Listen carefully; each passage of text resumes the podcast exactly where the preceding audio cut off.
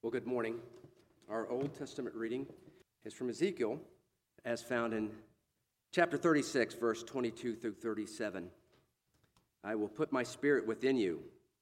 Therefore, say to the house of Israel, Thus says the Lord God It is not for your sake, O house of Israel, that, that I am about to act, but for the sake of my holy name, which you have profaned among the nations to which you came and I will vindicate the holiness of my great name, which has been profaned among the nations, and which you have profaned among them. And the nations will know that I am the Lord, declares the Lord God, when through you I vindicate my holiness before their eyes. I will take you from the nations and gather you from all the countries and bring you into your own land. I will sprinkle clean water on you, and you shall be clean from all your uncleanness and from all your idols I will cleanse you. And I will give you a new heart and a new spirit. And I will put within you, that I will put within you. And I will remove the heart of stone, and from your flesh I will give you a heart of flesh. And I will put my spirit within you, and cause you to walk in my statutes, and be careful to, debate, to obey my rules.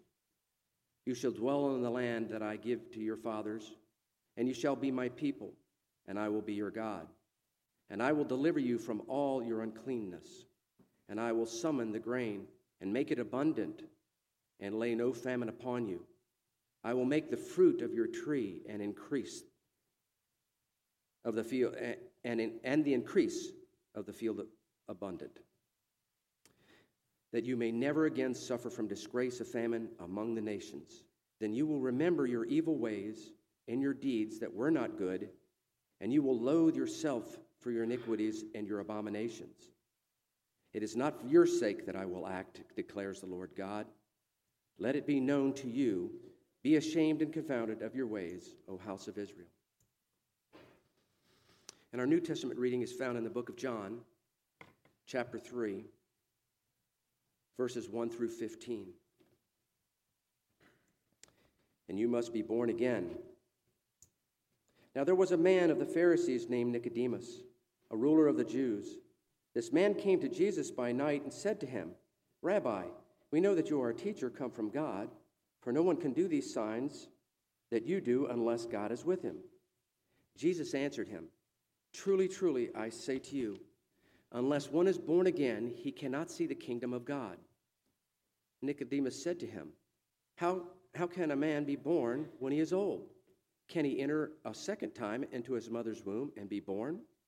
Jesus answered, Truly, truly, I say to you, unless one is born of the water and the Spirit, he cannot enter the kingdom of God. That which is born of flesh is flesh, that which is born of spirit is spirit. Do not marvel that I said to you, You must be born again. The wind blows where it wishes, and you hear its sounds, but you do not know where it comes from or where it goes.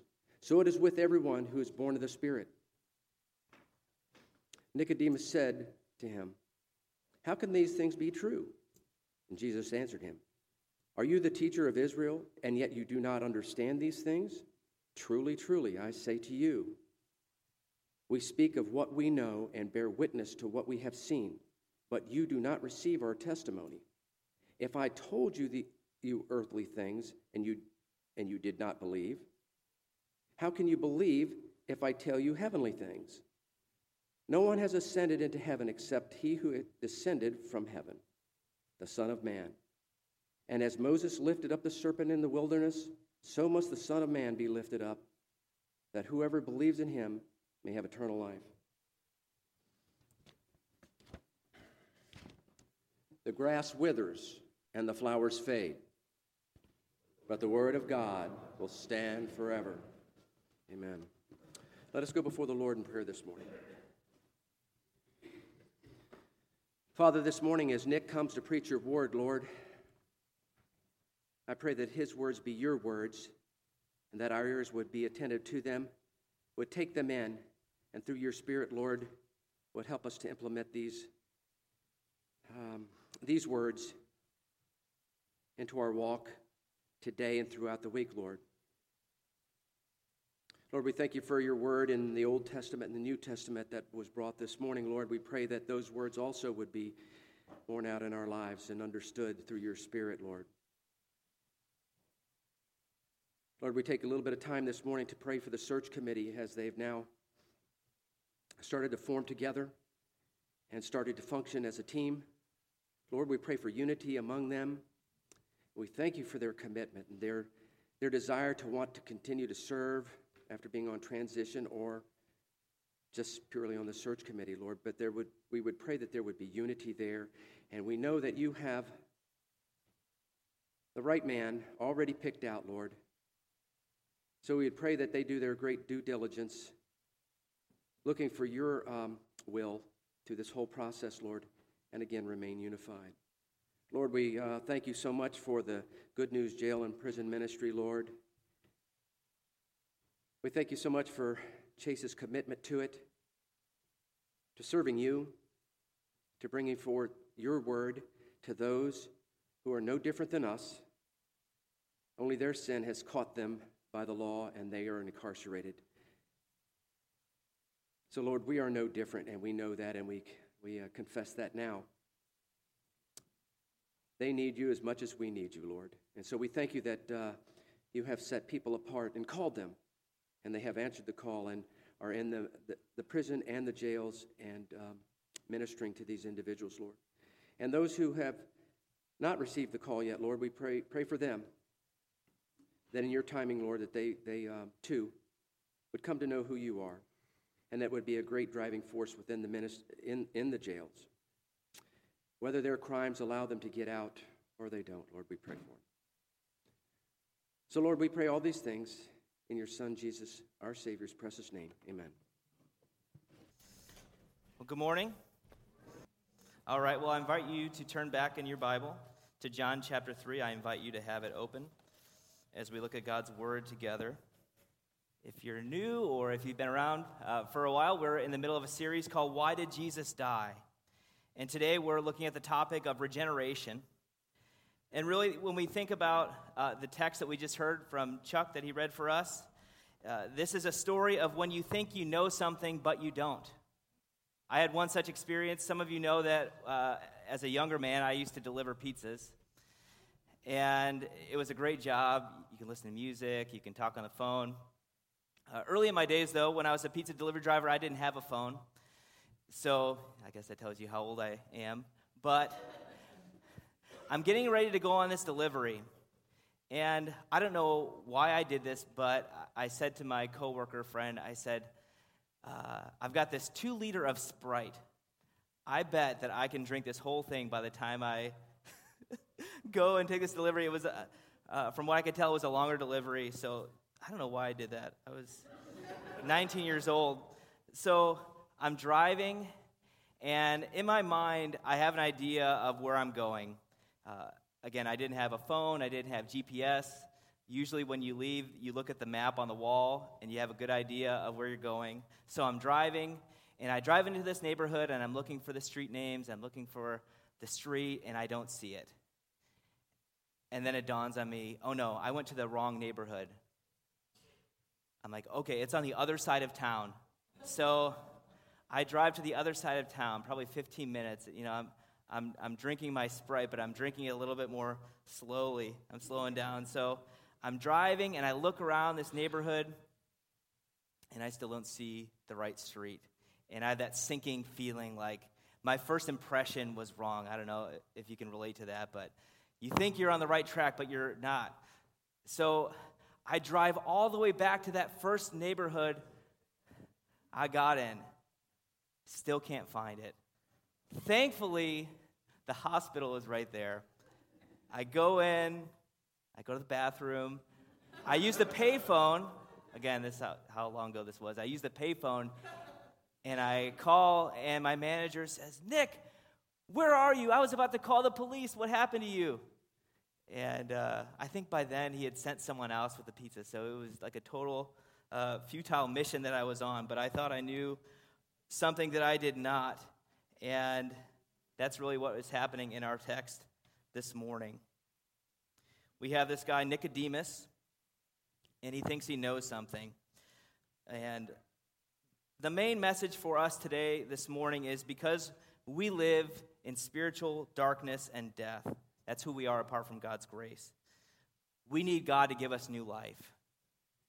Because we are in darkness and we're dead in our trespasses and sins that we heard as we heard 2 weeks ago from Pastor Jerry from Ephesians 2. We need new life. So let's get right into it. First, verses 1 and 2. When you think you might have Jesus figured out.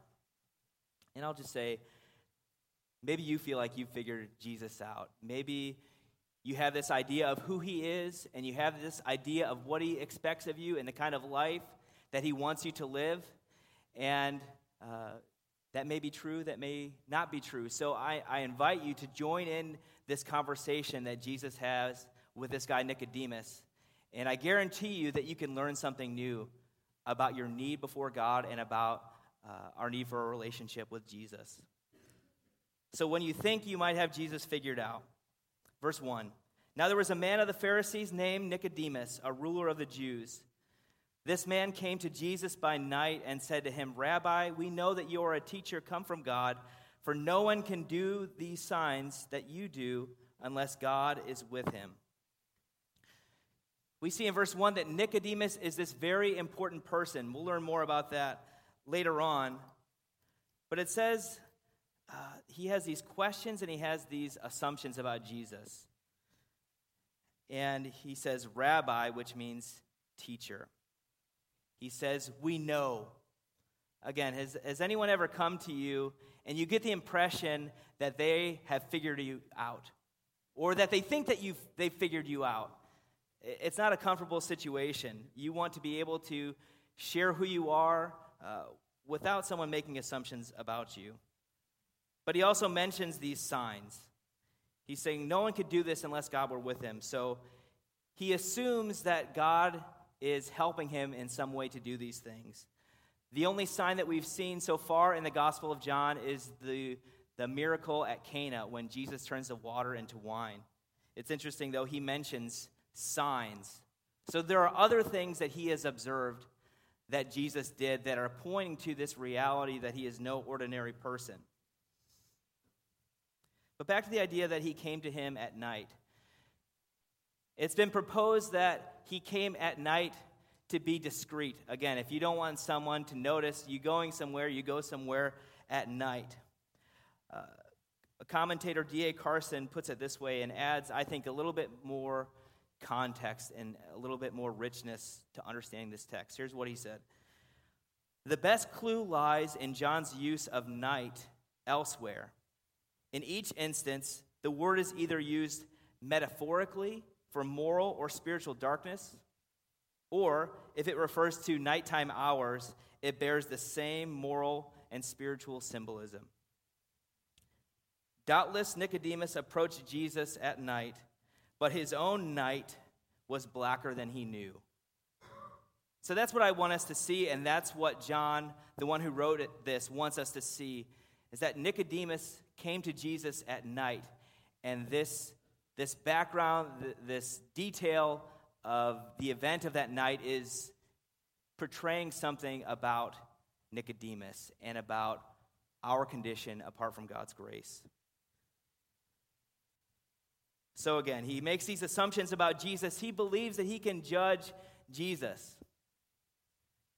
All the things that he said, Rabbi, uh, you do these signs, you came from God. All these things are true, but they fall woefully short of who Jesus really is and of what Nicodemus needed to recognize about Jesus in order to have life. So, what was it? What did Nicodemus need to see? Well, he needed to see this bombshell. Verse 3 Jesus answered him, Truly, truly, I say to you, unless one is born again, he cannot see the kingdom of God. You know, I'm going to stop right there and just think about that. All of the problems that we are able to recognize in our culture, all of the ways that we're able to recognize shortcomings in our own life, how often do we think about being born again? Not just changing our ways, but God literally giving us new life. This is what we need. I think sometimes, brothers and sisters, we're more focused on trying to change people's behavior when first we need to recognize and they need to recognize that new life is needed. God needs to give us new spiritual life. A bombshell is an astonishing news story revealed without warning. Uh, this week, many of us were transfixed with the college entrance scam. Uh, those of us who grew up in the 80s and the 90s, when we think about Aunt Becky giving sage advice and being kind and gentle, we don't want to think about her as being involved in, uh, you know, helping her daughters get into college by bribing someone. Uh, but that was a bombshell this week. It, it's proof that there are things going on in the background that we didn't know about. But this is what it was for Nicodemus. There were things that were going on that he did not know about, that Jesus, in his love, was telling him about. He says, Unless one is born again, he cannot see the kingdom of God. In other words, Jesus is saying, You can't really know who I am and what I am about without regeneration, without new life. John uses the word um, born from above or born again. It's new spiritual life inside the soul of a person that wakes us up and helps us to see that Jesus is no ordinary person, that he is the source of life that we need. Why do we need regeneration? Well, we learned about depravity a few weeks ago. Nicodemus, just as it's darkness and night around him, he has darkness and spiritual dullness within him. He's blind and dull, just like us, unless we are given new eyes to see Jesus. Nicodemus' response, verse 4. Nicodemus said to him, How can a man be born when he is old? Can he enter a second time into his mother's womb and be born? Jesus answered, Truly, truly, I say to you, unless one is born of water and the Spirit, he cannot enter the kingdom of God. In verse 3, Jesus mentions you can't see the kingdom of God without the new birth. Here he says you cannot enter the kingdom of God without the new birth. Verse 6 That which is born of flesh is flesh, and that which is born of spirit is spirit. Do not marvel that I said to you, You must be born again.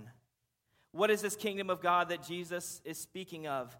It's God's saving reign on earth.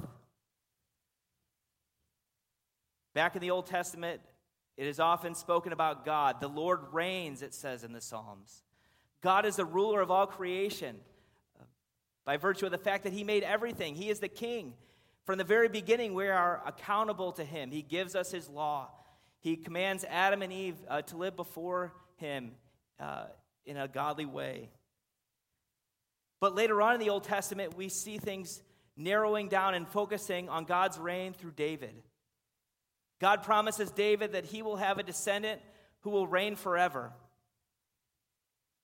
And here we see it coming into more focus now. Jesus is this new David who has come and who will reign forever. And those who come to him, those who believe in him, are those who are under God's saving reign. This is what Jesus is revealing as he is preaching and as he is talking to Nicodemus. Nicodemus proves Jesus' point by talking nonsense. He talks about an old man being born a second time out of his mother's womb. He doesn't get it. He's proving Jesus' point. But verse 5, he talks about being born of the water and of the Spirit. There have been different interpretations presented in the Christian church. Uh, some have said it perhaps refers to baptism, some have said it refers to something else. But I think the best explanation is found in the text that Chuck read for us from Ezekiel 36. Again, later, Jesus will uh, chastise Nicodemus for not knowing that he should have known these things. And Jesus here is bringing him back to uh, what was already written in the Bible, in their Bible, the Old Testament. Listen again to what it says in Ezekiel 36, just a few verses. This is God's promise. He says, I will sprinkle clean water on you, and you shall be clean from all your uncleanness, and from all your idols I will cleanse you. And I will give you a new heart, and a new spirit I will put within you.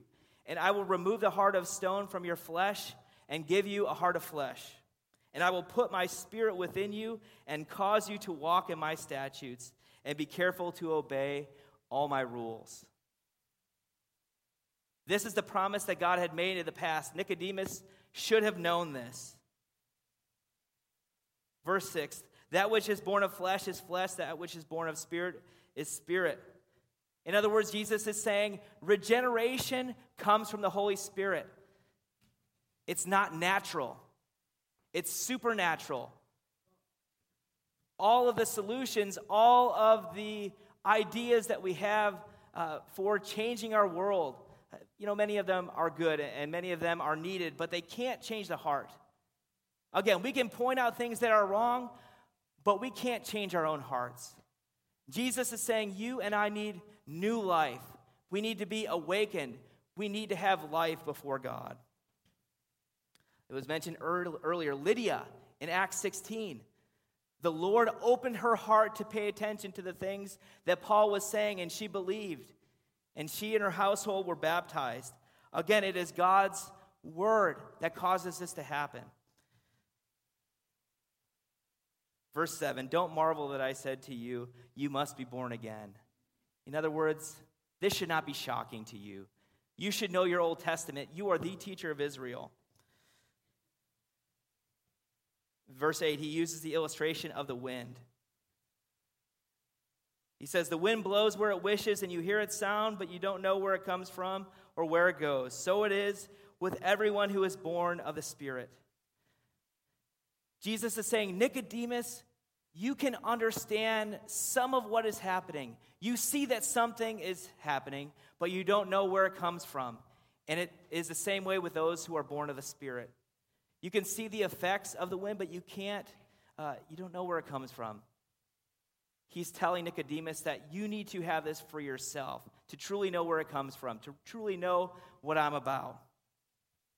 Yesterday, Phil and I were down in Annapolis again, uh, witnessing, talking with people, and, and, we met and talked with a few different people. There was a young man named Andres, and he was from Hungary. And he was sitting there uh, listening as I was preaching, and he came up and talked to us. And he said, Thank you so much for preaching. I just want to encourage you guys. He says, I'm involved in church planting uh, back in Hungary, but also in Baltimore. And he, he encouraged us. Uh, but then uh, we talked to another guy, and it seemed like he was just trying to argue with us. Uh, but fascinatingly, uh, even though he left for a while and his friends were, were with him, he came back and talked with Phil for 15 more minutes, and God was working. And then another couple, it was interesting, after Phil preached, they, they did like a little applause. So I thought that was interesting. So I walked over to them and I said, How are you? And uh, we got to know each other a little bit, and they said, Well, we're, we're Jewish. And I said, Oh, that's pretty cool. Do you guys go to synagogue? And they said, Well, for the holidays and all that.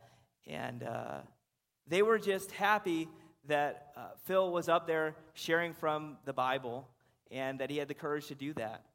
Uh, when I wanted to give them some literature, they, they respectfully declined, but it was interesting, just the different responses of the different people. And it's the, the difference is not that one is smarter than the other. The difference is that God's Spirit is at work. God's Spirit to recognize Jesus and who He is, and as He's being exalted. So when you think you have Jesus figured out, watch out because He might drop a bombshell on you. Does Nicodemus get it yet? Let's look at his response. Verse 9. Nicodemus said to them to him, "How can these things be?" Jesus answered him, "Are you the teacher of Israel, and yet you do not understand these things? Truly, truly, I say to you, we speak of what we know and we bear witness to what we have seen, but you do not receive our testimony. I have told you of earthly things, and you do not believe. How can you believe if I tell you of heavenly things? No one has ascended into heaven except he who descended from heaven, the Son of Man. He doesn't get it, but he should.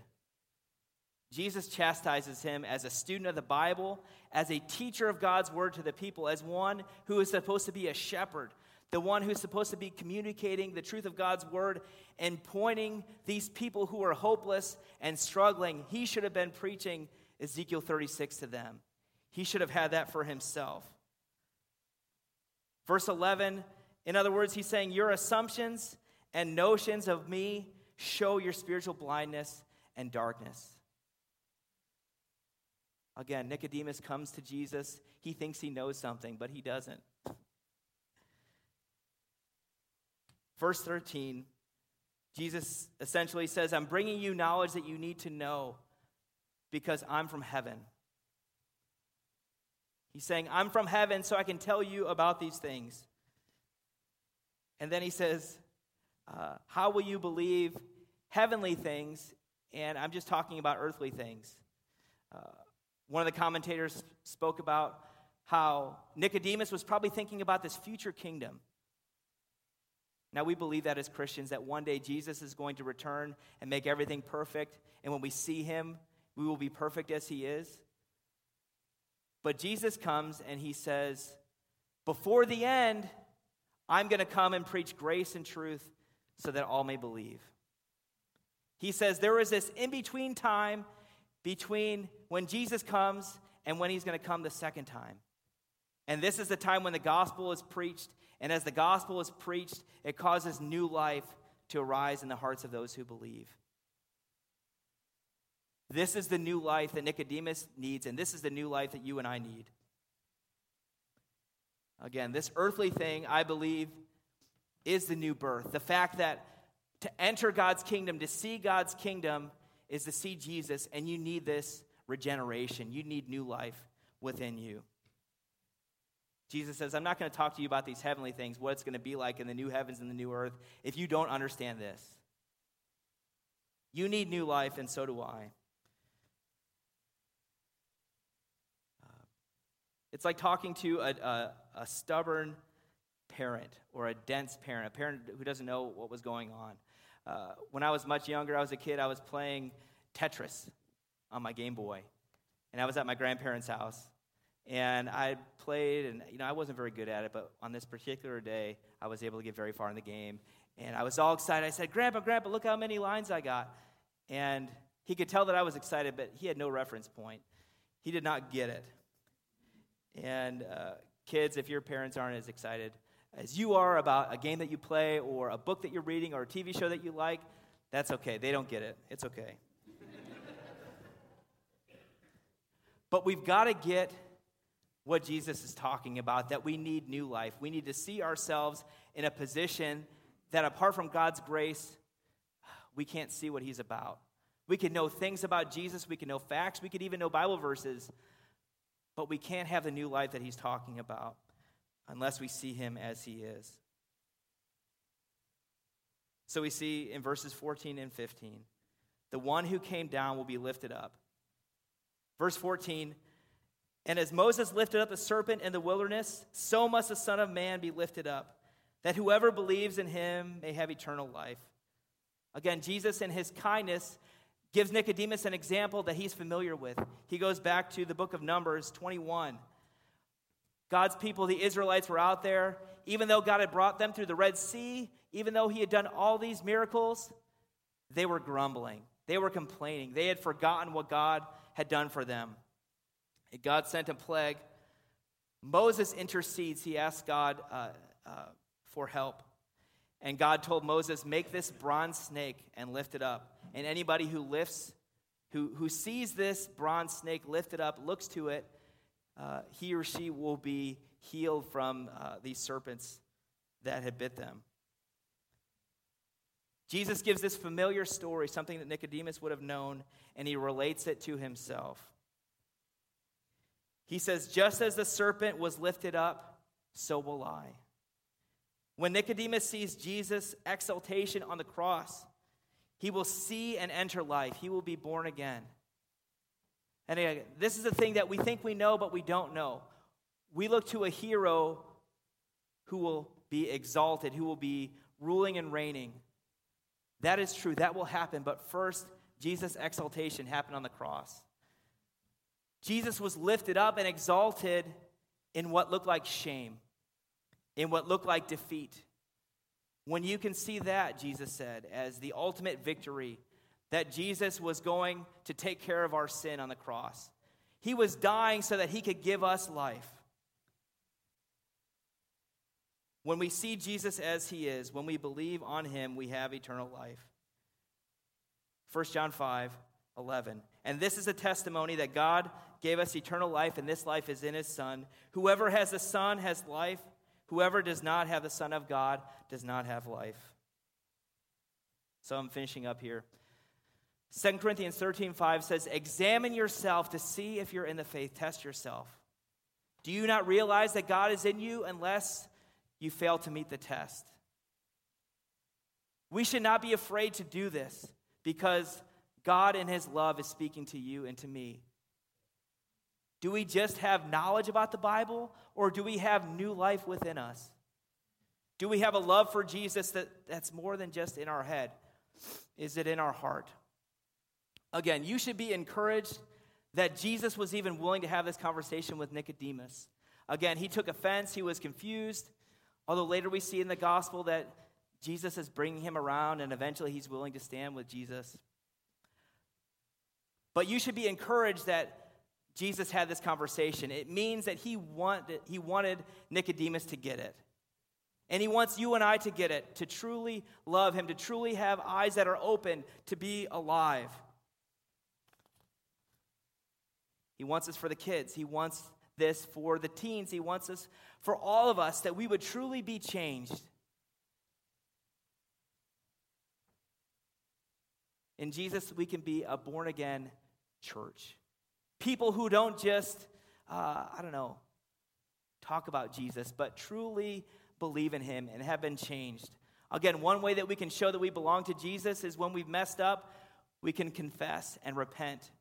We can say, Jesus is my defender. Of course I messed up. That's a reason why we're Christians. Is because we know we're messed up. We know that apart from God we have nothing. But that God in his grace comes down and gives us new life as we look to Jesus. So, brothers and sisters, look to Jesus, trust in Him. Don't be afraid to examine yourself. Be willing to admit that I don't, I don't have what I need in myself. Look to Jesus, look to the new life that He provides. You will be born again as you look to Him in faith. So let's go to Him in prayer right now. Jesus, in your love, you tell us that we must be born again, and you are willing to do that for us as we look to you by faith. I pray that we would submit ourselves to you, that we would submit uh, our knowledge and our experience, the connections that we have. That the only connection that would matter is our connection with you. That we would have the Holy Spirit living inside of us, pointing us to Jesus, making us more like Jesus, and making us a community that reflects his love and his kindness and his gentleness. And we pray all this in the name of Jesus. Amen.